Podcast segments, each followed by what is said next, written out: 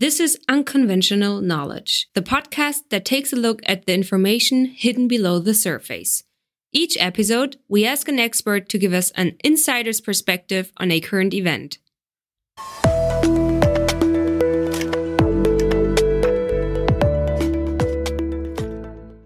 Africa is expected to play an increasingly important role on the world stage. This week, we ask an expert in African affairs Teresa Nogueira Pinto, to assess the potential of the African Union as a geopolitical actor. The African Union has recently celebrated its 20th anniversary. Two decades after its foundation as a successor of the Organization of African Union, what has been achieved, what challenges remain, and why does this matters well beyond the continent? Let us start by this last question. One of the features of the 21st century may well be the increasing relevance of Africa in the international system. And there are multiple reasons for that. But perhaps the most important has to do with demography. By 2050, more than half of the continent's population is expected to be under 25 years old. And by the end of this century, Africa's working age population is expected to overcome Asia's working age population.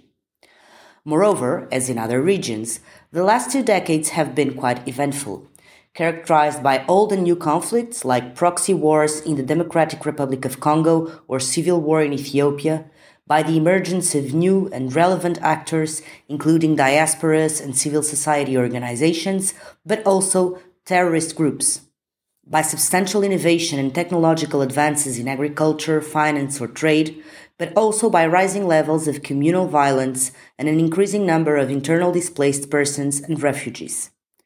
Within this context, characterized by challenges and opportunities, the emergence of a regional platform of cooperation for African countries to first increase their leverage and pro- project their voice in the international arena, and second, for them to cooperate on common challenges, has many, many advantages. However, and as we will see, it also involves some risks. A first step towards a framework of effective cooperation was the reform launched in 2016 under the coordination of President Paul Kagame. This reform focused on three main aspects. First, less goals, but concentrating more resources. Second, a more flexible institutional architecture oriented to more efficiency in decision making and implementation processes, and last but not least, financial independence. And this third point is crucial because we know that without financial independence, there is no agency. And dependency on external funds makes the African Union vulnerable to the agendas and to the interests of other actors like the UN, the European Union, or China and we know that these are not necessarily the same. While there have been advances, external funders still account for more than 60% of the 2022 African Union budget. Now let us briefly consider the challenges ahead. The first one is security. And here, the African Union has managed to strengthen its position as a key security actor in the continent under the motto African Solutions for African Problems. This is especially important in a continent where hostility towards extracontinental interventions on security is rising, as seen in the Sahel or in the Democratic Republic of Congo, where there were violent popular protests against the UN peacekeeping force. But security challenges, as well as instability, are expected to increase at least in the short to medium term, as many African countries struggle with high debt levels, rising food prices, and popular discontent. Moreover, the European Union, which funded 16 peacekeeping operations between 2004 and 2021, has recently replaced the African Peace Facility with a European Peace Facility. What does this mean? It means that cooperation with the continent on security matters will now be inserted in a broader framework. It also means that the European Union can support third countries involved in this type of operations.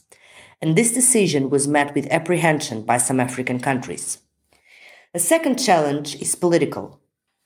Unlike its predecessor, the African Union has not established sovereignty as an absolute principle and has resorted to sanctions in some cases where constitutional or rule of law principles were disregarded.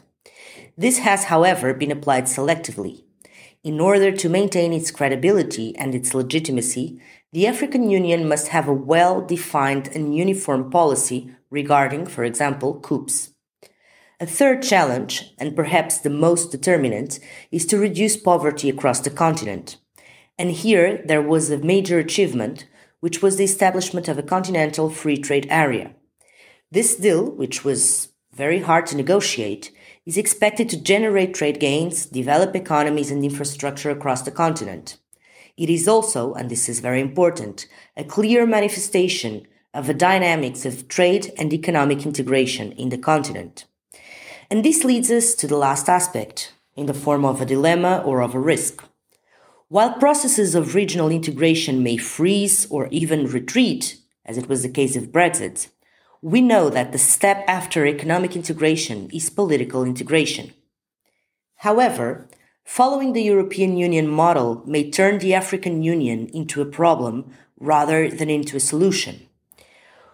One of the most enduring legacies of colonialism was the fact that it delayed or interrupted processes of state formation and sovereignty across the continent.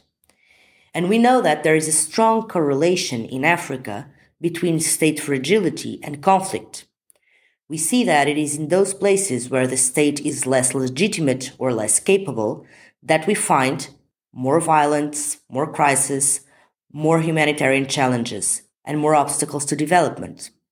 And here we can think about the cases of Somalia, Mali, the Central African Republic, or even the northern regions of Nigeria and Mozambique. So tempting as it may be, political integration would probably not solve Africa's challenges. I hope this explanation from Dr. Nogueira Pinto helped you understand the increasing relevance of the African Union. For more on this topic, Please check out our website at gisreportsonline.com or follow us on social media.